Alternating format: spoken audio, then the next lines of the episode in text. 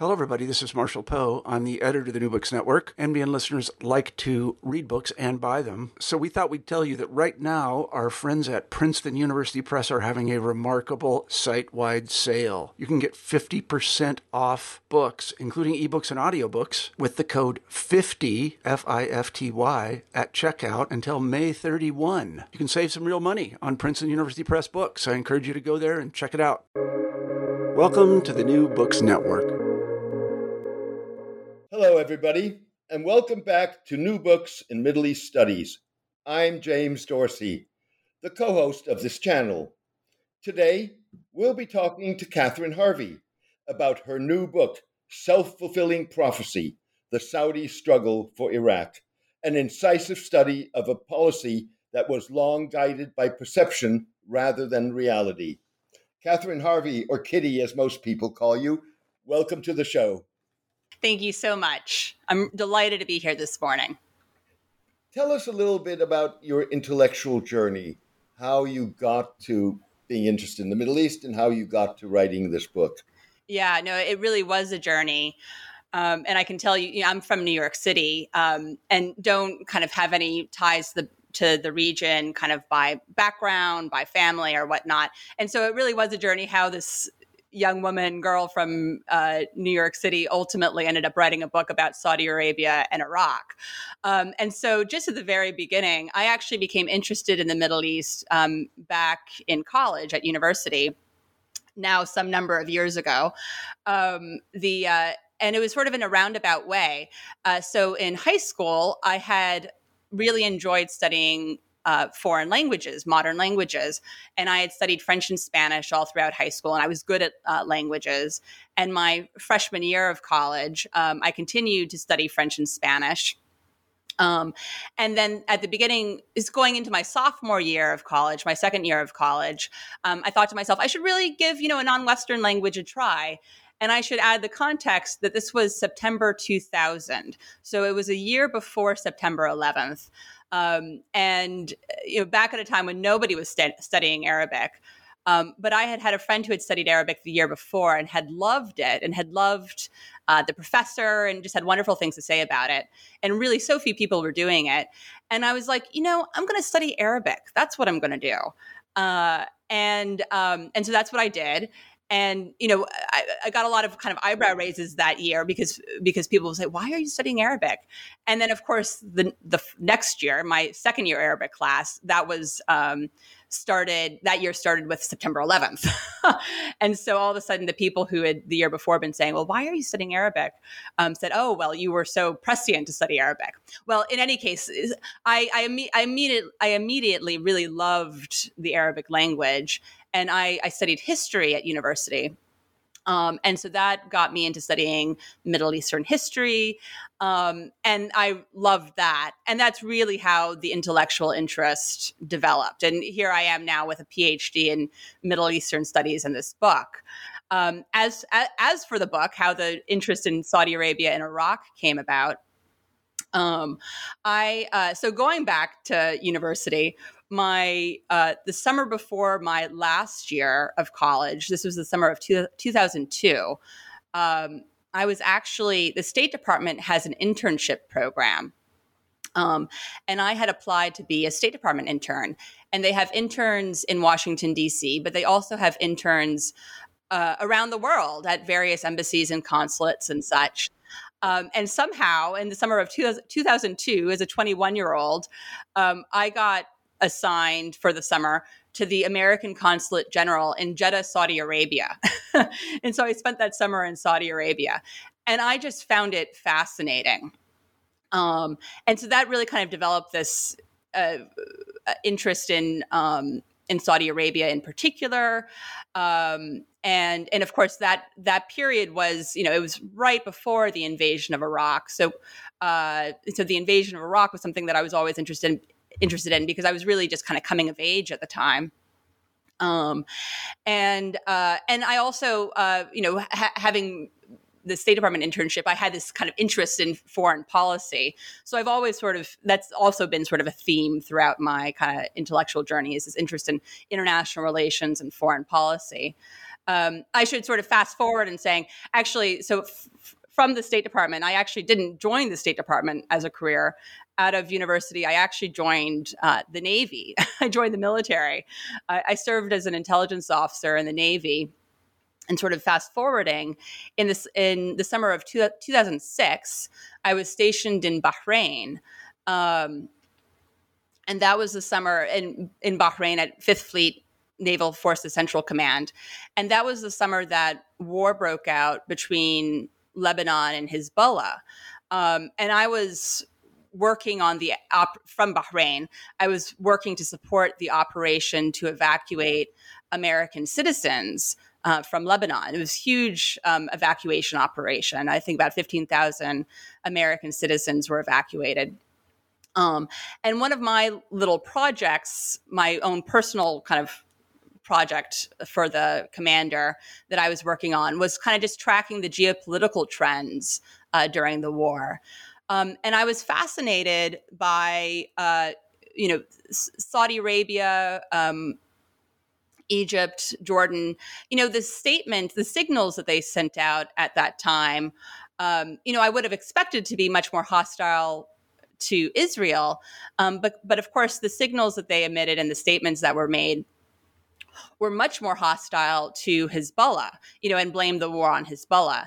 And so that was really interesting to me. And so that really was what kind of uh, kind of started my own curiosity about, you know, particularly the Saudis, but the other Sunni Arab states. You know, how are they uh, responding to Iran's rising regional influence in the period after 2003?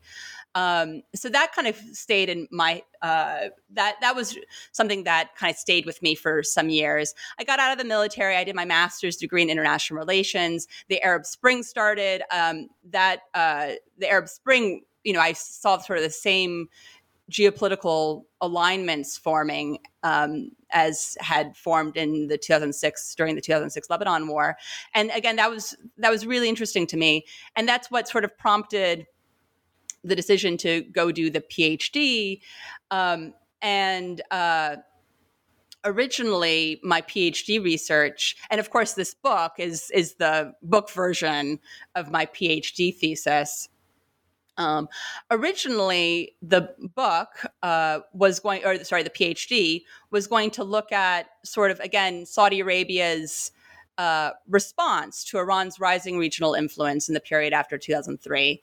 Um, as well as some of the other Sunni Arab states.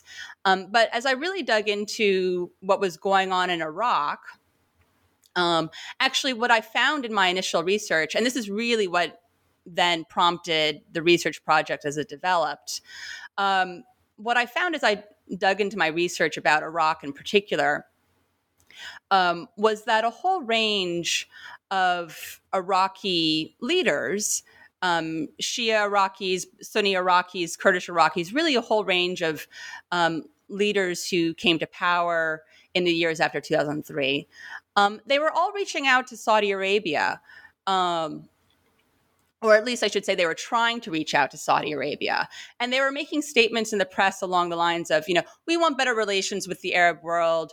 Um, and we want better relations in particular with Saudi Arabia because Saudi Arabia is our gateway back into the Arab world.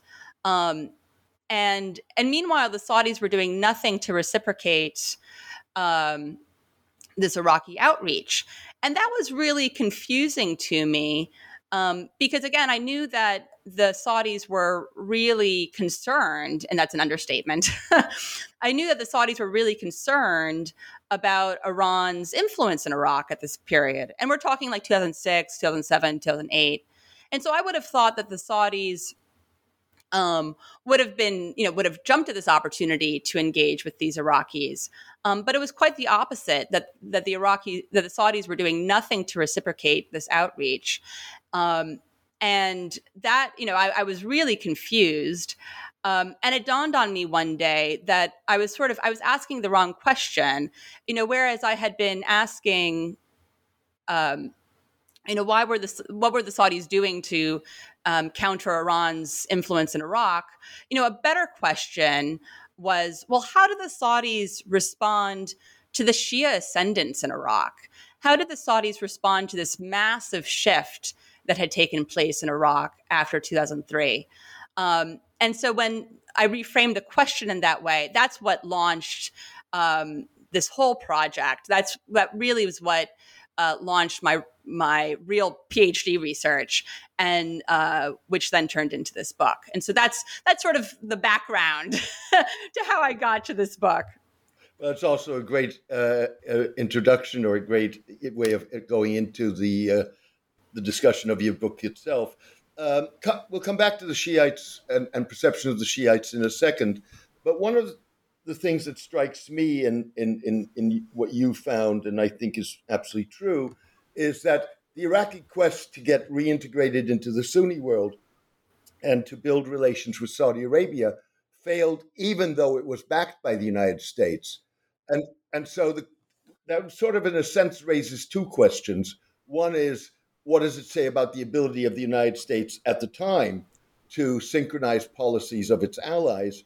And second of all, given that you know you argue that the United that, oh, that you you argue the United States failed to recognize that U.S. and Saudi interests were divergent in Iraq, and therefore the question was synchronization at all possible? Yeah. Um, so, yeah, and this is a, a real sort of uh, additional theme to the book.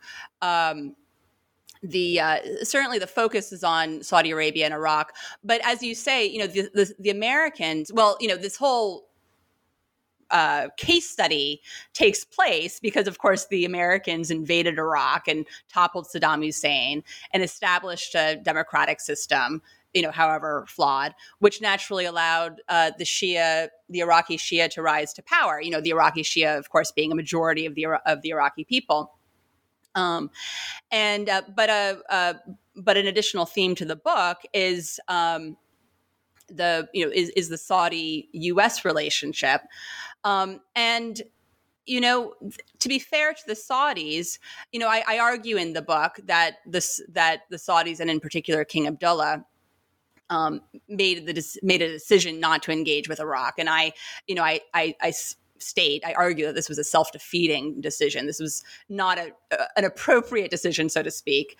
Um, but to be fair to Abdullah, um, you know, uh, the Americans had totally flouted Saudi interests. Um, in invading Iraq, uh, the Americans um, had totally flouted ha- had totally flouted Saudi interests, and then the Americans, after the fact, came to the Saudis and said, um, "Oh, please engage." and the Saudis, um, you know, seeing what the Americans had done and seeing that it was, you know, totally, at, at least as the Saudis conceived of it, antithetical to their interests, they really weren't interested at all in engaging in in in in doing what the Americans were asking them to do. Um, and so to back up, uh, you know, in the 1990s, um, in, you know, after the Gulf War, the 1990 1991 Gulf War. Um, the Americans, in conjunction with the Saudis and in conjunction with other U.S. Arab allies, Jordan and others, um, you know, there had been an effort to topple Saddam Hussein. And the effort had been to topple Saddam Hussein, you know, via sort of a palace coup. How do we foment a coup? Um, and the goal was, you know, pretty narrow. The goal was to get rid of Saddam, um, but to keep his regime in place. So it wasn't regime change; it was just leadership change. And the Saudis were very much on board with that. Um, and um, the uh, and that in, any case of course you know as, as, we sort of all know in the aftermath of 9-11 uh, the americans you know focused their sights on on saddam and um, the policy of sort of leadership change you know trying to foment this palace coup you know morphed into you know the americans then um, launching a full invasion um, of iraq. And the saudis were never on board um, with the full invasion. Um, you know, it, first of all, just not kind of the Saudi, um, at least at that time, uh, didn't jive with how the Saudis sort of operate. But you know, the Saudis, to their credit, um, you know, and they and they communicated this to the Americans. Um, you know, to the Saudis. You know, so, saw all sorts of unintended consequences that could flow from an invasion of Iraq. You know, and in particular, they were concerned about a vacuum of power developing in Iraq. Um, and you know, they were concerned that you know Iraq could descend into civil war, that it could um, uh, you know, become a, a, a, haven for terrorists, um, that, you know, Iran would intervene, you know, and, and to the, the Saudis' credit, you know, many of their concerns came to fruition. Um, and, uh, but the Saudis did say to the Americans, um, you know, so, so they made it very clear that they were not in favor of a military invasion. Um, they continued to try to get the Americans to come back to um, the coup option. You know, we're still in favor um, of Saddam being toppled, but let's go back to the coup option. Um, and uh, but the Saudis sort of, uh, you know, recognizing that the Americans were set on invasion. You know, the, I, the Saudis at this point com- did communicate to the Americans, you know, all right, if you're going to invade, this is what we want to see happen. And again, the Saudis' preferences, you know, we're all about um, how do we remove just the top leadership of the Ba'athist regime while keeping, you know, the regime in place. Um, you know, and how how do we keep, quite frankly, a Sunni Arab power structure in place in Iraq? And how do we um, maintain um, Iraq as you know the quote unquote bulwark against Iran. You know the Saudis, even though at this point they hated Saddam Hussein, they still saw um, Saddam as useful in the balance of power. That uh, even if Saddam needed to be gone, his regime was um, critical in ma- maintaining this balance of power with uh, with Iran. Um, and so the, the Saudis communicated all of this. Oh, and I think that they communicated, you know, make use of the army. Um, you know, the the army is, you know, make make, use of the army. Um, you know, for reconstruction purposes and and you know, et, et cetera, uh, in the aftermath of the invasion. Um, so the Saudis communicated all of this to the Americans. Um, and then the Americans, of course, you know, did, did the exact opposite. they, you know, uh, Paul Bremer, uh, who was the head of the Coalition Provisional Authority, the CPA, um, he was sort of the American viceroy in Iraq uh, after the invasion. You know, he's very um, notable now for having issued two orders. These were his first two orders um, once he arrived in Iraq. Um, and there are all sorts of debates about how exactly these orders came about. But in any case, the the the the substance of the orders were to remove the top four levels of leadership of the Ba'ath Party from government service, you know, and effectively, I mean, and uh, effectively, this sort of gutted the Ba'ath Party, which had run the Iraqi state. And really, as a result of the invasion, the Iraqi state just sort of collapsed. Um, and the second order um, disbanded the army. Um, but so, in any case, these first two orders, you know, did the exact opposite of what the Saudis had been asking pushing the Americans to do. Um, and then not only that, you know, the Amer- I don't know if the Americans had really been explicit with the Saudis that they were, you know, planning on um, establishing, you know, a democratic system in Iraq. Um, but uh, uh, you know, the upshot of the democratic system is that it, you know, allowed the Iraqi Shia to majority to be empowered for the first time. Um, and the Saudis saw that, and the Saudis interpreted that, and this goes to kind of the substance of the book, as just you know an Iranian infiltration into the country. Um, and so this the Saudis saw what the Americans were doing as just the exact opposite of what they had asked the Americans, you know, pushed the Americans to do post invasion. Um, and so the um, you know I think that uh, uh Abdullah had King Abdullah, the late King Abdullah, had a lot of grievances with regard to Iraq, with what happened in Iraq um, post invasion. But, you know, I think one of his uh, primary grievances was that the Americans had just completely ignored Saudi interests, had had completely, um, yeah, had completely flouted their interests. And so when the Americans then came to him and asked him to engage, he just was not interested. Um, and so I think that, you know, I, I think that, you know, you asked about what does this say about, you know, the Americans' ability to synchronize their allies. Um, you know, first of all, uh, you know, I think that no, and I argue in the book, no amount of U.S. pressure. You know, there was the grievance that Abdullah felt, but Abdullah again saw this new Iraq as antithetical to Saudi interests, and so I argue in the book that no amount of U.S. pressure could could push could could compel Abdullah to accept something that he saw that he himself interpreted as just completely an- antithetical to his own interests, or at least to you know to, to, Saudi national interests. And so that that is sort of you know a, a, limit of American power is that you know you can't get your allies to do something that they um, view as inherently threatening. Um, uh, I want to go back for a moment, just a step further back into history. And I think one could argue that the misperceptions in the relationship post invasion Iraq and Saudi Arabia were almost inevitable given the failure of Saudi Arabia and Iran to find a modus vivendi in the immediate aftermath of the uh, 1979 revolution. And it's not that the Saudis didn't try, they did. They signaled initially their willingness to remain neutral in the Iran Iraq war of the 1980s, uh, you know, which started a year after the revolution. The question is, of course, whether Iran at that moment still engulfed by revolutionary fervor and under attack, could have responded positively.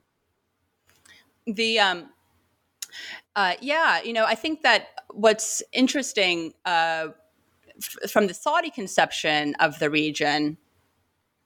Uh, and this has been their policy for well, I, I, you know, from the 1970s, 1980s, you know, um, you know, following the British withdrawal from the Gulf, um, the Saudis, uh, you know, if the three big players in the Gulf were, you know, Iran first, Iraq second, Saudi Arabia third, um, the Saudi policy um, had been to balance Iran and Iraq off each other. So you know they had interests in common, and this is before the before the revolution, before 1979. You know they had interests in common with the Shah, and they had interests in common with with Iraq with the Baathists and and the and the Saudis um, had and the the critical advantage for the Saudis is that they had better advan- better relations with each Iran and Iraq than Iran and Iraq had with each other. So the the Saudis could kind of shift towards one and then shift to the other towards the other and balance the two off of each other.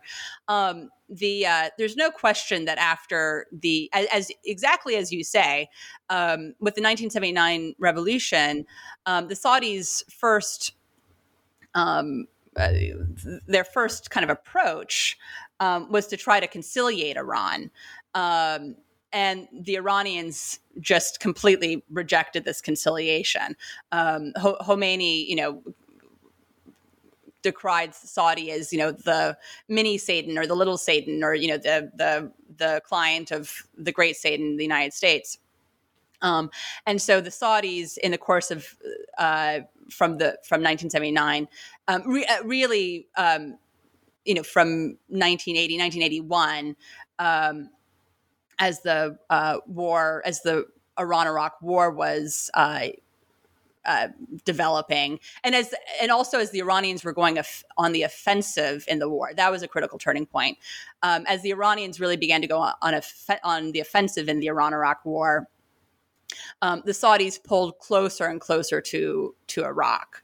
Um, and um, and during the 1980s, um, the the Saudis were you know a critical ally of Iraq in the Iran-Iraq War. That said, the Saudis actually continued to reach out to the Iranians during the war. There was sort of this detente. You know, it was there, it was never a question that Saudi Arabia was sort of distancing itself from Iraq during the war, but they did sort of um, uh, pursue a detente of sorts with uh, with Iran in the middle years of the war, which then um, got derailed after the um, uh, the 1987 Hajj incident when a whole bunch of uh, pilgrims on the Hajj, most of them being Iranian, were killed by um, Saudi security forces after an Iranian um, demonstration during the Hajj. That, of course, uh, derailed the Saudi Iranian detente.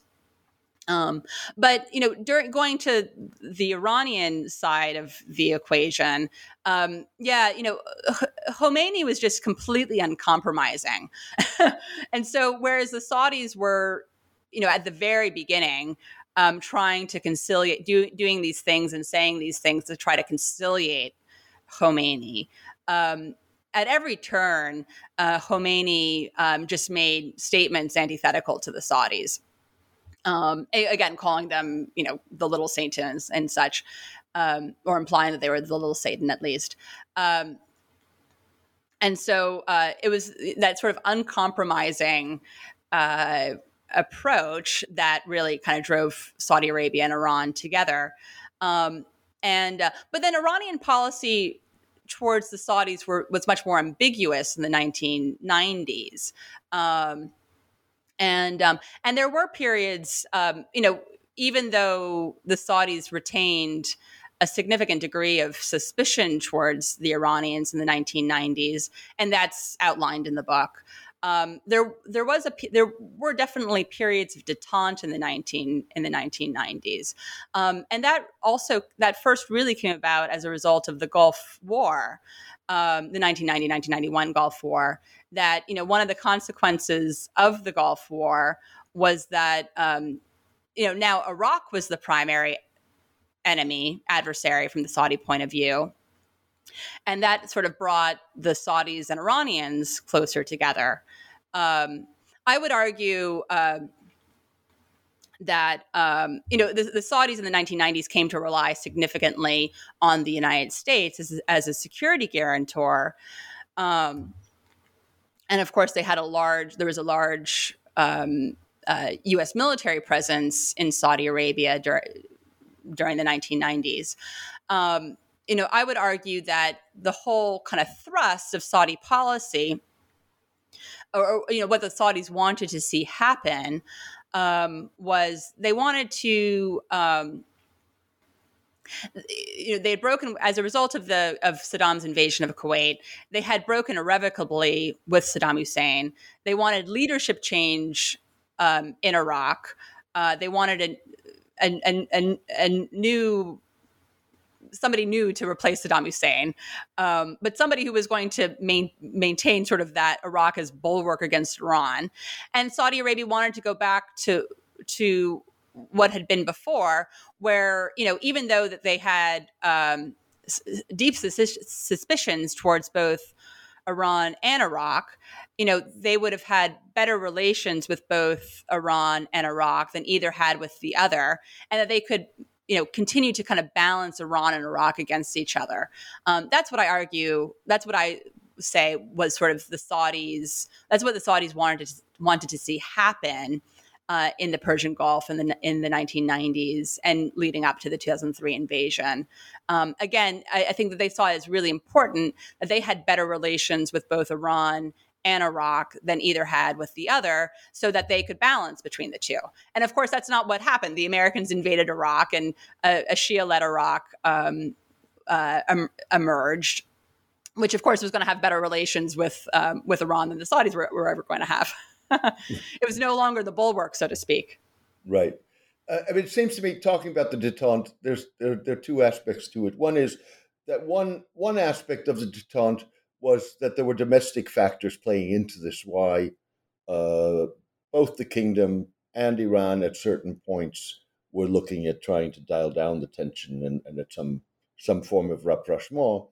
And I think it would be interesting if you could talk a little bit about that, but also uh, you know the, the, the degree to which because particularly the Saudis were were so operating on perceptions rather than what may have been reality that those detente efforts were almost doomed by by by um, uh, by definition. Also, given the covert war that was going on between the two, not only in Iraq but also elsewhere.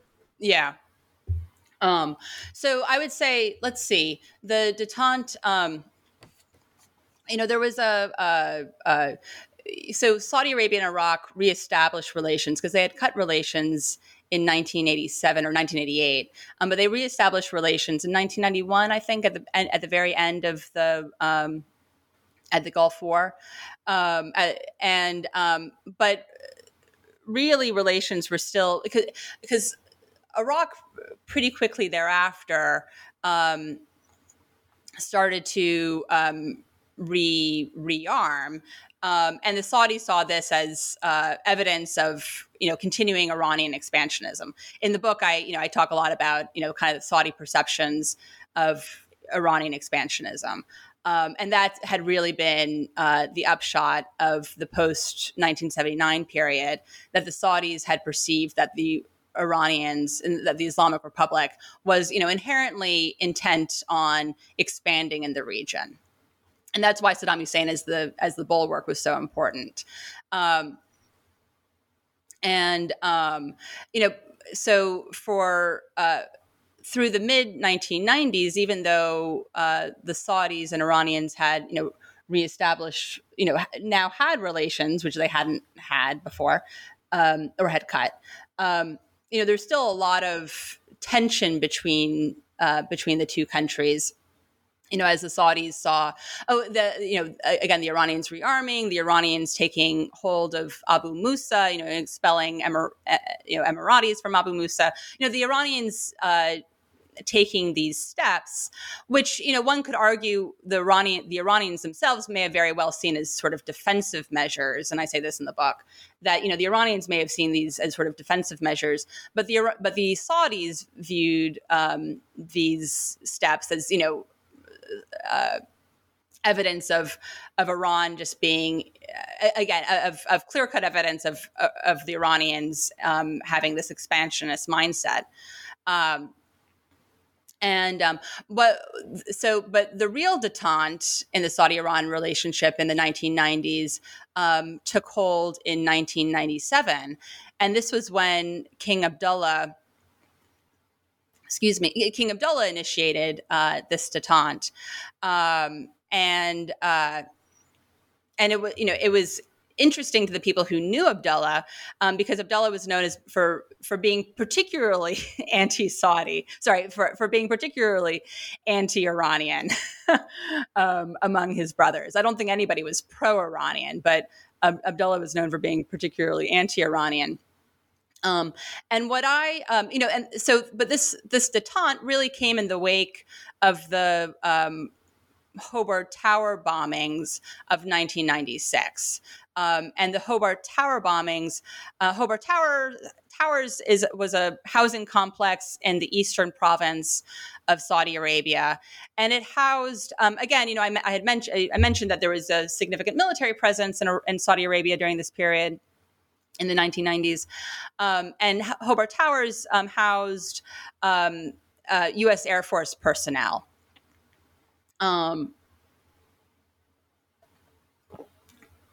and um, the uh, and the uh, and in 1996 the the housing complex was bombed, um, and a number of American uh, service members were killed. And um, and pretty quickly, apparently, evidence came out that the Iranians were um, were behind the bombing, and subsequently, the U.S. Uh, the uh, a number of sort of Iranian clients, if you will, were indicted um, for perpetrating the bombing in the United States. And the Saudis have have publicly pointed to Iran being behind um, behind the bombing. Uh, in any case, uh, sort of as as you know, in the aftermath of this bombing, there was a lot of pressure um, in the United States on the Clinton administration to respond to you know in some way res- retaliate against Iran. Um, and I would argue that that the detente, the 1997 detente that Abdullah initiated, was really a way of sort of calming of you know this escal- these escalating tensions. That um, in reaching out to Iran um, and establishing um, uh, this detente that it kind of undercut the Americans' ability to retaliate. That the Saudis and the other Gulf states didn't want to be be caught in the middle of a Saudi Iran, uh, sorry, United States Iran confrontation, um, and. Um, uh, uh, and, and and then of course, uh, so Abdullah initiated this when Rafsanjani was still president in, in Iran.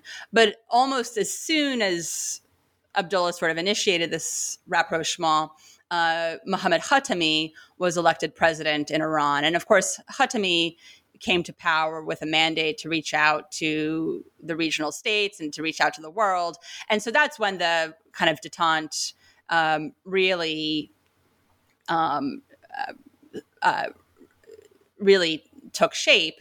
And so those were uh, uh from kind of 1997 when Khatami came in to really 2003. That that was sort of the high point uh, in Saudi Iran relations. And, you know, it, there was a security agreement signed. It wasn't like a, a security partnership. I mean, I, I, don't think it should be blown out of proportion, but there, there were sort of agreements signed and, um, and uh, I, I, think that the Saudis and the Iranians, you know, kind of, you know, again, there were still sus- there were absolutely still suspicions on the Saudi side towards Iran, um, but but they had uh, worked out a kind of a better modus vivendi at the time.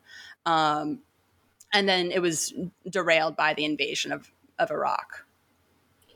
Was part of the problem post 2003 that the Saudis, in a sense, were moving in a in an echo chamber. So they were relying on uh, more secular Iraqi Shiite leaders, people like Ayad Allawi and others who had long-standing ties to various uh, uh, uh, Arab monarchies, including the Saudis, and in a sense were reflecting and echoing what the Saudis' own perceptions of Iran were, and therefore, you know, you just got into this echo chamber that reinforced each other, and then, you know, led you to to questionable policy decisions. Yeah, no, I think that that's that's certainly what in my research what I s- sort of saw happening or what you know in my reconstruction what you know I, I, I saw happening. And what was really interesting so meanwhile the Amer- the the Saudis um, as a result of uh, the 1979 revolution and the Iran Iraq war had come to this conclusion that the that the Iranians were inherently expansionist and so, meanwhile, um, the in the 20th century, um, the Iraqis, uh, you know, various Arab um, various Arab nationalist regimes in Iraq, you know, very much culminating in the Baathists, you know, put out all sorts of anti-Iran propaganda, um, and it really got to the point in the 1980s that Iraqis were being fed this propaganda that uh, pointed that that painted Iran as Iraq's you know quote unquote historical problem that you know Iraq's historical problem that was that Iran um, you know throughout the ages was intent on um, undermining, subverting Iraq through internal conspiracies. Um, that uh, that uh, that Iran or Persia uh, was you know working with fifth fifth columnists inside Iraq um, to uh, to undermine Iraq.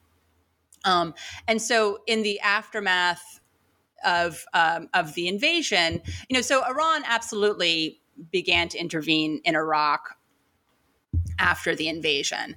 Um, the uh, and I lay out in the book that you know whereas you know it is accepted for sure that Iran um, began to intervene, you know it's not clear what exactly the, the extent of Iran's intervention.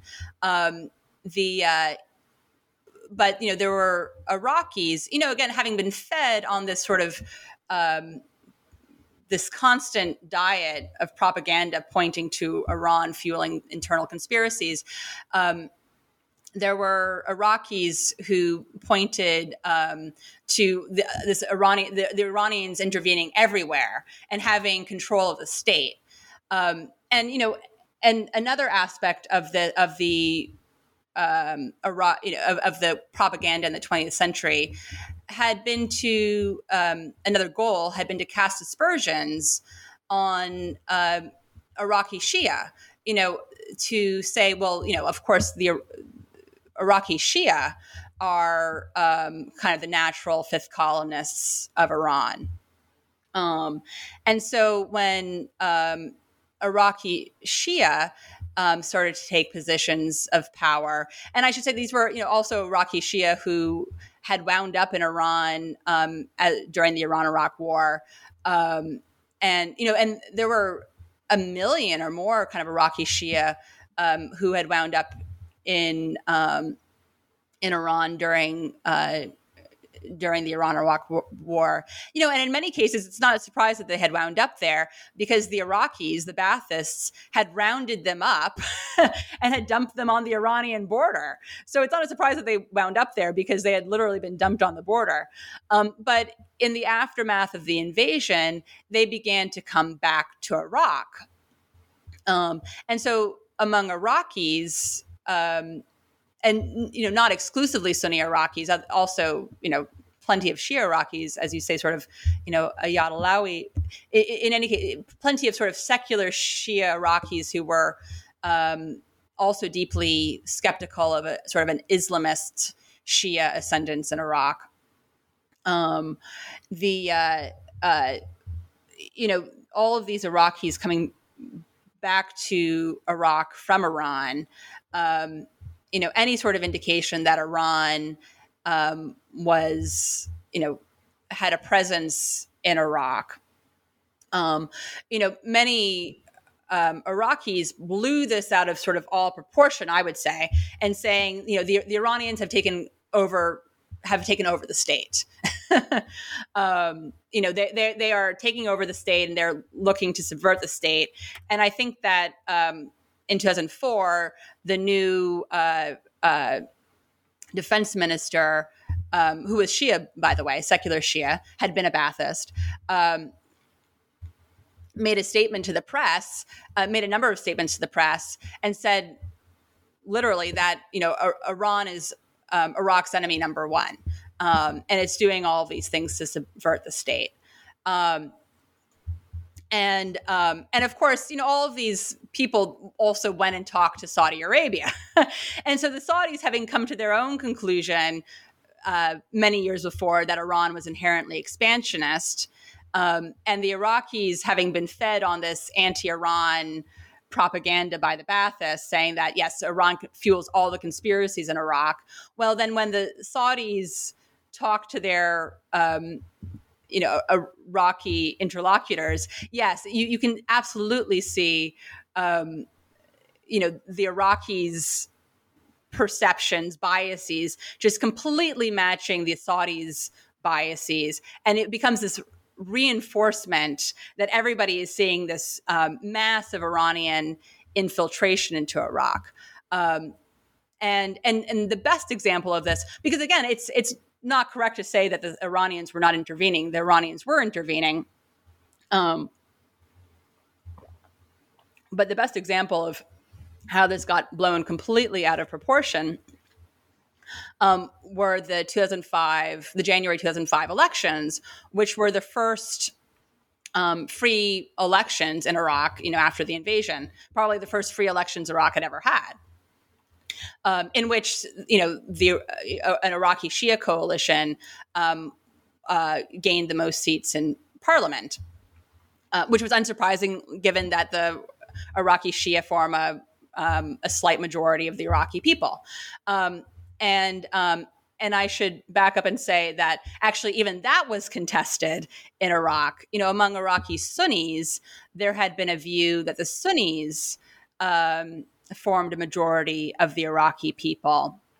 Um, that between Iraqi Sunnis, between Iraqi Sunni Arabs and Iraqi Sunni Kurds and other Sunni communities um, like the Turkmen, that um, the Iraqi Sunnis formed a majority of the Iraqi people, not the Shia.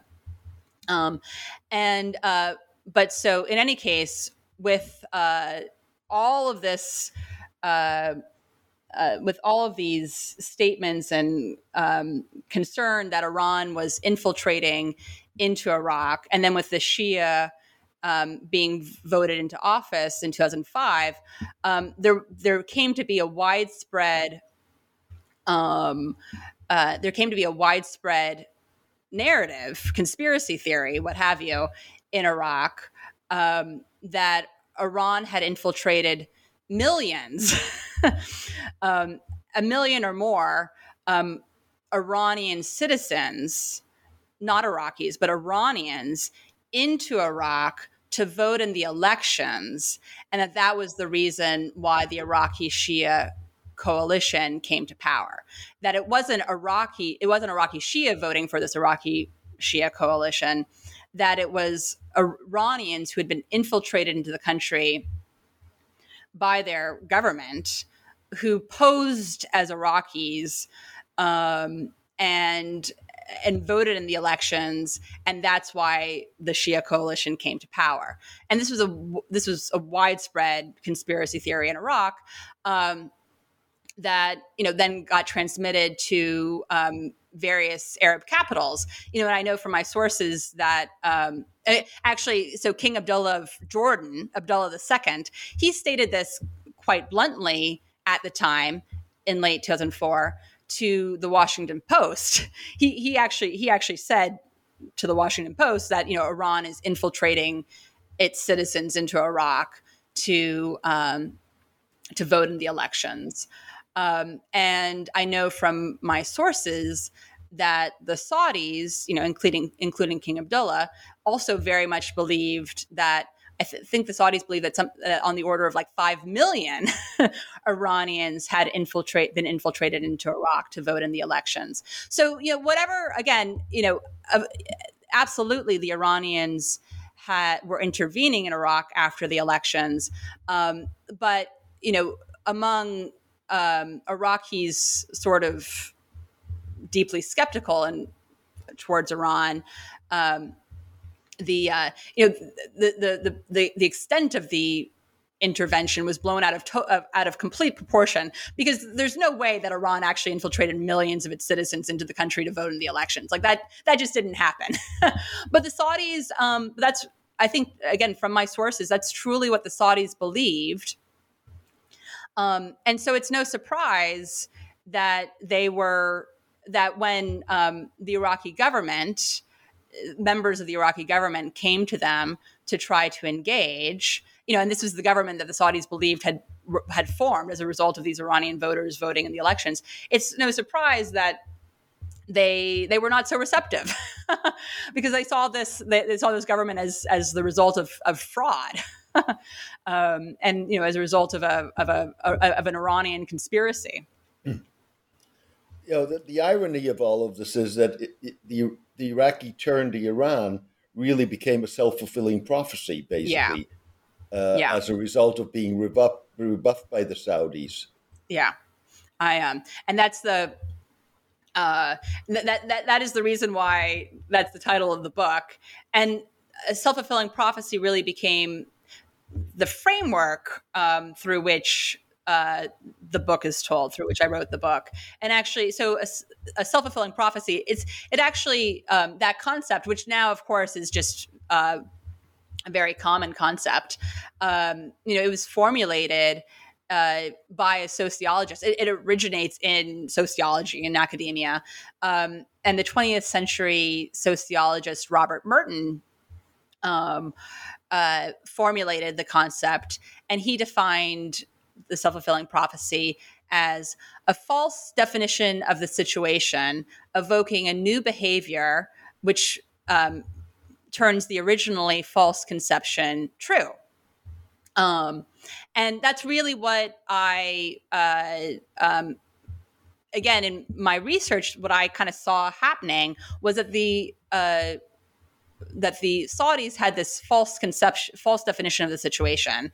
Um, that that the Iraqi government that came to power was just a kind of a vassal of Iran. I argue and present evidence that that's that was a false definition of the situation, and for the for the Saudis and for King Abdullah, that was definitely a false def- definition of the situation based on all their pre-existing beliefs, based on all their biases. But the but the new behavior that resulted from that false definition of the situation is that um, the Iraqis reached out to the Saudis to engage. The Saudis completely rebuffed them, isolated them.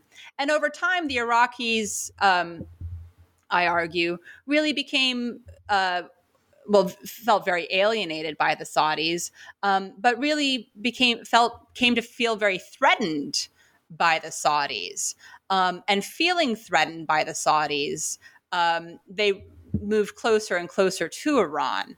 Um, and so, in the aftermath of the Arab Spring, there's no, there's kind of no question that by 2010, and then particularly the aftermath of the Arab Spring, Iraq really was uh, coming into an Iranian alignment. But I argue that it wasn't because uh, Iraq's new leaders wanted, um, you know, that they professed the solidarity with uh, with Iran out of some, you know, sense of being Shia and such, um, or even, you know, because they saw Iran as their historic friend or anything. I argue that that alignment really came about um, because of the sense of threat they felt from the Saudis, and so that's where the self self fulfilling prophecy comes through. Come that um, this kind of false definition of the situation. Um, on the part of Abdullah, evoked a new behavior that made this situation kind of come come to fruition. Yeah, the the, the Saudi Iraqi differences are really political; they're not theological. And so that raises the question, of course, to what degree Saudi decision making was influenced by Wahhabi animosity towards the Shiites, and whether that's still a factor in Saudi Iraqi relations today, and obviously in efforts to bridge differences with Iran at the moment. Yeah. I am. Um, you know, what's interesting is that, you know, there's so little written um, about Saudi Arabia and Iraq from the period that I look at.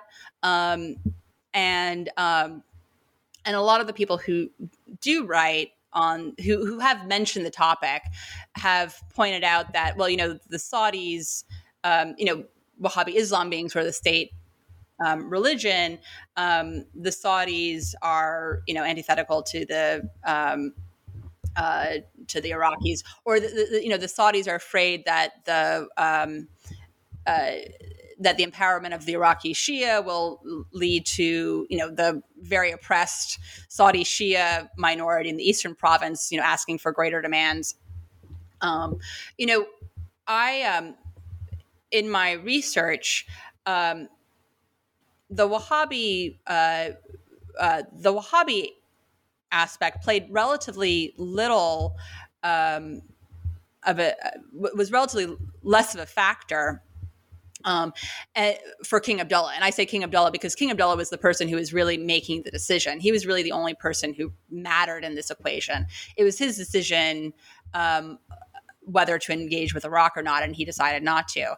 Um, and I believe that he he wasn't doing it. Um, what what he really cared about was Iran and about the balance of power, and the Wahhabi aspect played relatively um, less of a was relatively less important. That said, um, you know, what is interesting also is that there were instances of um, Abdullah actually, you know, be, I, I, went through the WikiLeaks documents, um, and you know, which uh, have has records of conversations with Abdullah. Um, and of course, the, the records having been kept by um, by Americans, by American interlocutors um, of, of Abdullah. And was what was interesting, at least in one res- in one instance, um, you know, again, so whereas you know Iran and the balance, the regional balance of power was really what was his primary concern. At one point, he does actually go into how you know Shia Islam is an insult, that um, that you know that the Shia w- worship idols and you know do all these things that you know you can tell it's very much kind of the Wahhabi um, prejudice towards the Shia. It's very much a Wahhabi um, take on on Shia practices.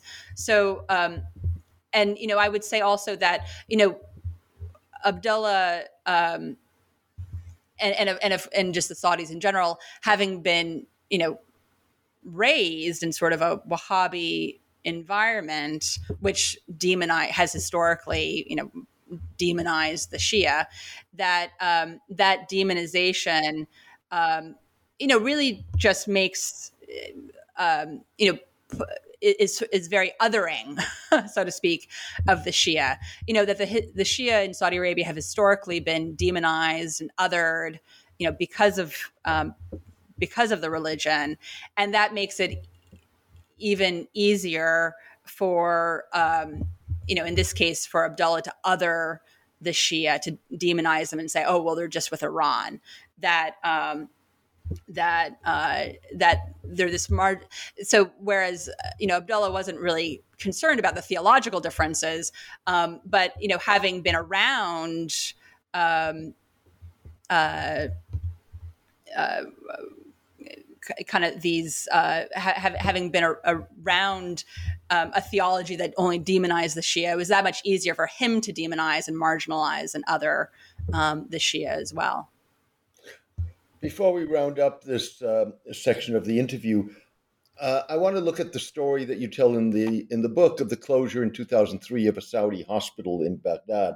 That seems to really ha- highlight what happens when perceptions rather than reality dominate. Yet at the same time, there's also this implicit suggestion that hospital personnel were in cohorts with violent Sunni resistance against the Americans and the Shiites in Iraq. Perhaps you could tell us briefly the story.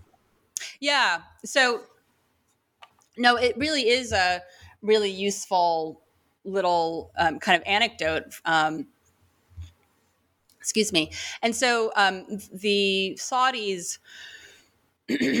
so you know, of course, as I was saying, the Saudis, um, you know, had really been opposed to the invasion, um, but uh, but they recognized they saw the Americans, of course, as their principal ally. Um, and, you know, if the Americans were dead set on doing this, well, the Saudis wanted to support their friend. That's the way that it has been explained to me. And so um, the Saudis, and I think this really was just out of an altruistic, you know, a charitable impulse, um, you know, uh, deployed a field hospital to Iraq in the aftermath of the invasion. Um, and uh, the field hospital was deployed to Baghdad. Um, and you know, and it was just there to treat, um, you know, to to, to treat Iraqis who needed medical attention. Um, and as it was explained to me, um, you know, the Saudis, you know, were very proud of, them, of themselves for doing this. They were taking on risk. Um, they, uh, you know, they they they were engaged. Um, you know, and again, they were doing this despite the fact that they had been against the invasion. Um, now it becomes a bit murky what exactly happened, um, but the field hospital operated for a number of months until the end of 2003, and then the field hospital was asked uh, to leave. Um, and um, for the most part, my American um, for the most part, my American sources um, didn't even really remember that it had, had been there in the first place. You know, it was such a for them uh, with everything going on in Iraq in 2003. It was such a minor um, episode that they didn't even really remember it. Um, and but but from uh, actually, I Paul Bremer was one of my sources who spoke to me on the record, and he checked his records, and he said he he told me that he didn't have he personally did not have any memory of the hospital, but he checked his records, and there was something um, the, the, the field hospital had done something that the Americans considered um, as kind of violating maybe operational security. Um, and this was also in the context of, you know, post 9 11, you know, there were a lot of Americans, you know, including in the government, who, you know, thought that the uh, uh, Saudis were involved in 9 11. That's a whole different story. But this was the context at the time. And so, uh, what I gathered from my American sources is that the the hospital was asked to leave. That you know that there was a concern about operational security. Um, when I talked to my Saudi sources, um, they were very proud of the hospital, as as they should be, uh, for having deployed it and such. Um, their recollection um, is that the Iranians somehow uh, uh, caused the hospital to be withdrawn. That either um, kind of Iranian clients um, weighed in with the Americans to get the Americans to ask the Saudis to withdraw the hospital. And one Saudi source actually um, told me that the that the hospital came under fire um, by an Iranian backed militia. Um, and so that was an interesting, you know, I. I don't, I don't have any evidence that the Iran that the Saudi hospital did in fact come under fire from uh, an Iranian backed militia. But just his memory of that was really interesting to me. That that was what he. Um, that was what kind of came to mind was that you know that it had come under threat by the Iranians. Um, and so that was again very uh, consistent with you know this the Saudi version of, of, of events um, was just again very consistent with their view of um, that you know Iran was intervening in Iraq and that Iran is also uh, was not only intervening in Iraq at the time, but was intervening in such a way as to exclude a Saudi presence. That the, the that the Iranians wanted um, the uh, the, that the Iranians wanted the Saudis out of Iraq. Um, and wanted to prevent the Saudis from establishing a presence in Iraq. And so that's the way that the Saudis remembered the incident. Um, even though, from a, my American sources, I don't think that's the way that it actually played out. Um, but I will say also that it's also the uh, the the incident also is revealing about Saudi U.S. relation the Saudi US relationship at the time in that, you know, for the Americans, this was such a minor, you know, Iraq was, you know, disintegrating in, at this point. There was so much going on. The Saudi field hospital was, you know, very minor. Um, for the Saudis, this was really major. They, you know, they had done something to get involved, and then the Americans, you know, then they'd been sort of asked to leave, or they'd been, you know, um, ejected. Um, and for them, this kind of, again, I, I, I, I would say, this sort of symbolized the Americans um, really not taking their interests into account in Iraq, really sort of just um, flouting their interests and saying, you know, we're going to take care of this. We don't want you involved. That, you know, even when the Saudis had deployed a field hospital there and de- deployed a field hospital to Iraq, um, that the Americans weren't even interested in in making that continue to work. Um, and so uh, uh, the Saudis, for, for, the Saudis, it was, it was, a, it was a very significant incident, um, indicating that the Americans really weren't interested in their participation in Iraq, and that the Iranians were doing these things to exclude them from Iraq. Catherine, we're unfortunately, I'm looking at a clock that is ticking. Yeah. Uh, uh, we could go on for another hour, but time is running out. However, before I do let you go, tell us what you're working on now and what your next project is going to be. Yeah, well, so I'm now teaching um, at Georgetown University. I'm based in Washington, D.C., uh, and I'm teaching in the Security Studies program uh, at Georgetown, and that's been going great. And I've been uh, teaching uh, classes on um, military strategy. Actually, Clausewitz and Sun Tzu, and that kind of goes back to my my time in the military. Um, but also um, beginning a course on the Persian Gulf. Um, that's really exciting on Persian Gulf security. Um, and I, I, continue to write on Iraq. I um, the uh, I've sort of developed this uh, interest in not only in Saudi foreign policy but also um, Iraqi foreign policy. And actually, I um, I wrote a little bit last year um, about. Uh, Iraq's kind of new Iraq has a interesting new partnership that's developing now. We'll see, you know, to what extent it gets off the ground with Egypt and Jordan, and that's really interesting to me moving forward.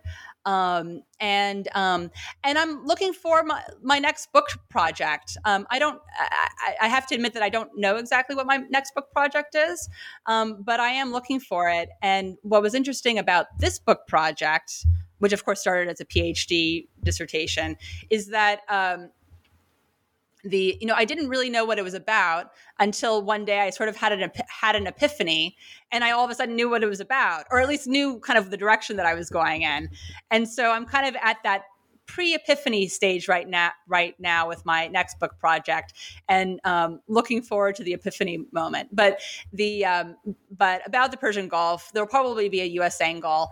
Um, I, i've got to say that i remain really interested you know from a historical basis on the 2003 invasion of iraq um, just because it was such you know for me personally it was my um, again it was my coming of age. I came of age in the um, aftermath of the 2003 invasion.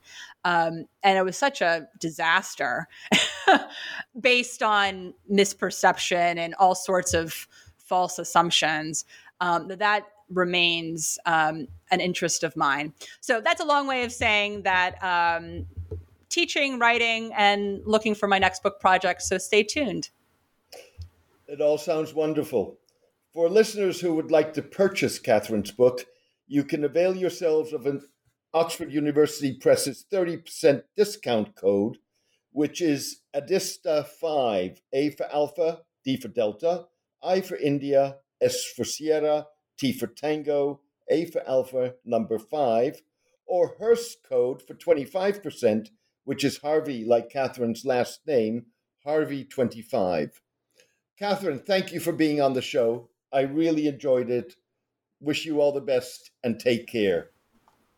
Thank you so much for having me. I was this, delighted to have this opportunity to discuss the book, um, and I was just uh, really delighted to, um, for the opportunity.